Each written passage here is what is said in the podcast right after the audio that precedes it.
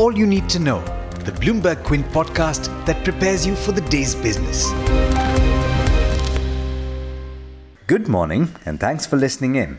This is the daily morning update from Bloomberg Quint, and I'm Alex Matthew. Today is the 27th of March and day three of the lockdown. The government has said it is noticing a stabilization in the rate of new infections across the country as total cases of COVID 19 rose to 694. In a press conference yesterday, Joint Health Secretary Lav Agarwal said that while there is a general decline in the number of new cases detected, this is not the time yet to be relaxed about the situation.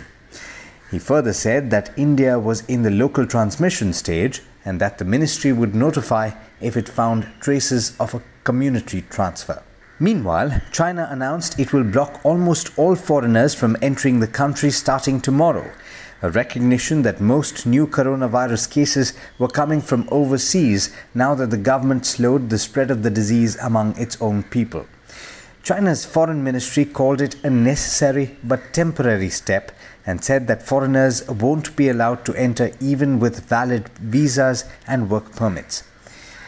The decision comes as the US surpassed Italy in cases with more than 80,700 and is poised now to overtake even China as having the most infections in the world.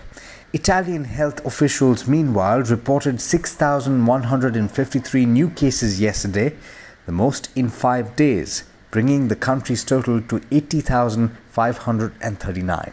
Leaders from the group of 20 nations yesterday said they were injecting over $5 trillion into the global economy and committed to do whatever it takes to overcome the coronavirus pandemic and its fallout. The gathering, which was held virtually and was chaired by Saudi Arabia, was joined by leaders from member countries and included representatives of international organizations such as the United Nations. In global markets, a rally in equities looks set to accelerate in Asia. The S&P 500 rose more than 6% overnight after the US Senate passed a 2 trillion dollar fiscal package. Equity benchmarks climbed at least 3% in Tokyo and Seoul and about 2% in Sydney, while US futures saw more modest gains. The MSCI All Country World Index is on course now for a 13% rise this week. But a source of worry remains the US jobless claims, which surged to a record 3.28 million last week as businesses shut down to prevent the spread of the coronavirus. Two weeks earlier, before the closure of businesses swept across the country, the number stood at 2,11,000, close to a half century low. While the reading exceeded estimates, US government aid may help to cushion the impact on workers and businesses. Meanwhile, the Federal Reserve Chairman Jerome Powell also sought to assure the public that the central bank wouldn't run out of ammunition to fight the crisis. Back home in corporate news, Yes Bank has approved a plan to raise an additional 5,000 crore rupees, less than a month after the lender received 10,000 crore rupees from a consortium of lenders led by State Bank of India in a rescue plan that was prepared by the Reserve Bank of India.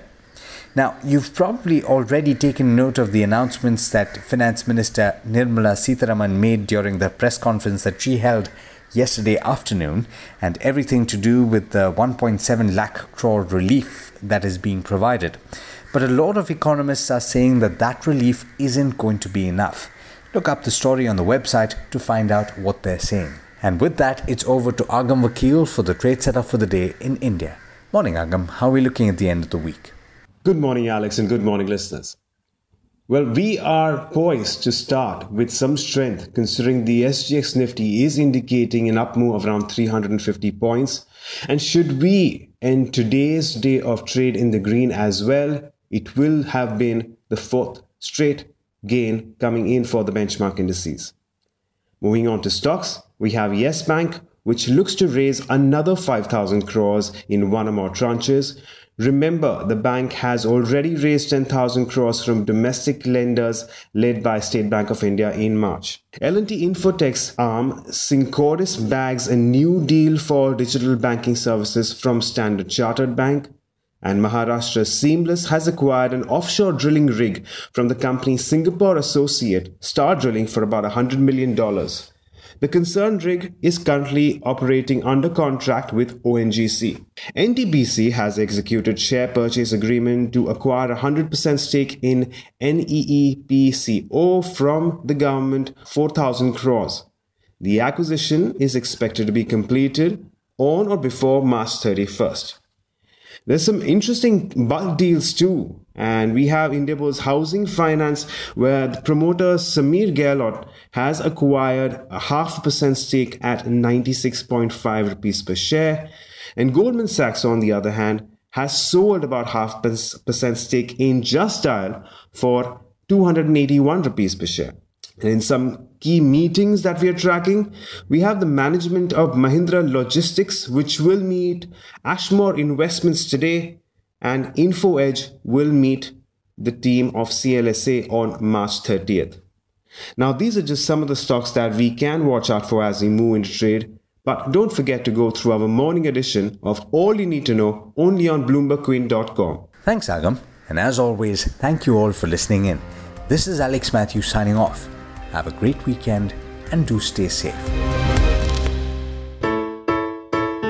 I hope you enjoyed listening to All You Need to Know. Did you know that you could listen to the show on the IVM Podcast app? On the IVM Podcast app, along with this, we have a number of other shows which you think you'll enjoy. Listen to Cyrus Says with Cyrus Broacha as the host. Listen to Paisa Vaisa with Anupam Gupta. The Scene and the Unseen with Amit Varma or Shunya One hosted by Shiladitya Mukhopadhyay and myself. Check out the IVM Podcast app to get more talk content that you will enjoy.